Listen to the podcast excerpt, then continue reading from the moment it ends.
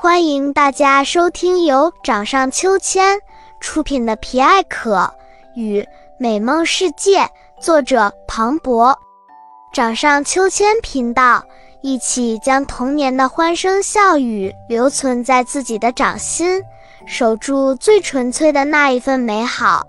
《皮艾可与美梦世界》第四章：恼人的圣诞礼物。皮艾克，我的天呀！树上的小鸟、小花蛇和小松鼠焦急地喊道：“咕噜噜的水里冒着泡，但就是看不到两个小伙伴的身影。大家急坏了，是不是被洪水冲到很远的地方去了呢？”正着急着，水里猛然伸出了一只手来，那竟然是巴兹的手。紧接着，巴兹站了起来，手里还牵着皮艾可的手。两个小伙伴全都没有被冲走，这可太好了！谢谢你，巴兹。皮艾可吐出了一口水，他落水的时候被水呛了一下，还好没有什么大事。不是我不对才是，不应该和你吵架，更不应该仗着自己高大就欺负人。巴兹脸红红的，不好意思地说道：“喂，现在可不是说话的好时候，水都快淹到我的尾巴啦！”小松鼠焦急地喊道：“大家快跳到我的背上来！”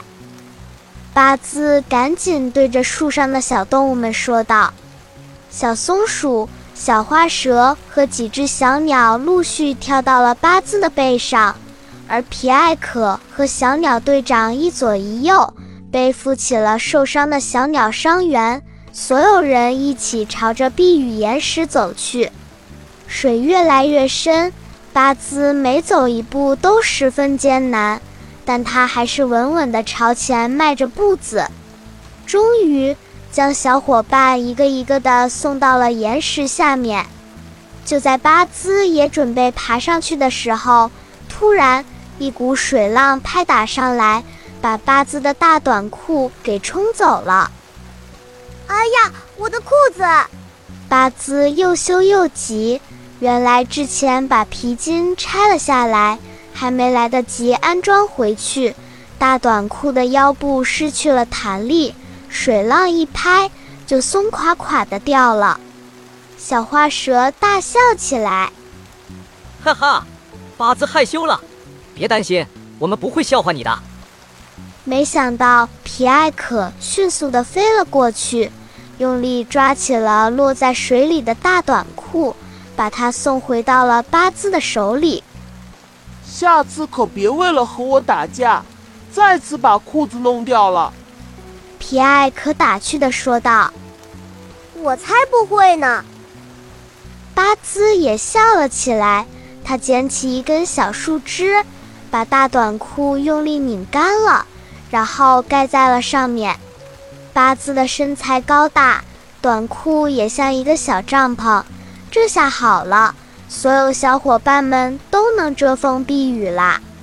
八字用力往上爬，可雨太大了，岩石周围太滑了，怎么也上不去。其他小伙伴用力拽，皮艾可在后面推。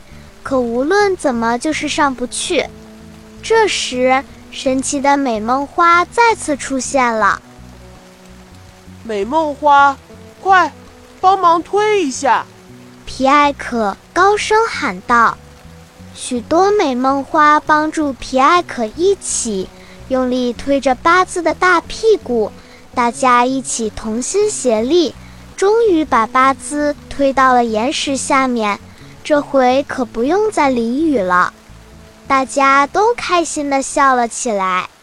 可这时，不远处却传来了愤怒的吼声：“哼，没这么容易让你们得逞的！”是谁？这个声音怎么这么熟悉？吼声一出，所有小伙伴都捂住了耳朵。仿佛一个巨大的怪兽在耳边尖叫嘶吼，美梦花若有所思地说道：“糟了，又来了！谁又来捣乱了呢？想要知道后面发生了什么神奇的事吗？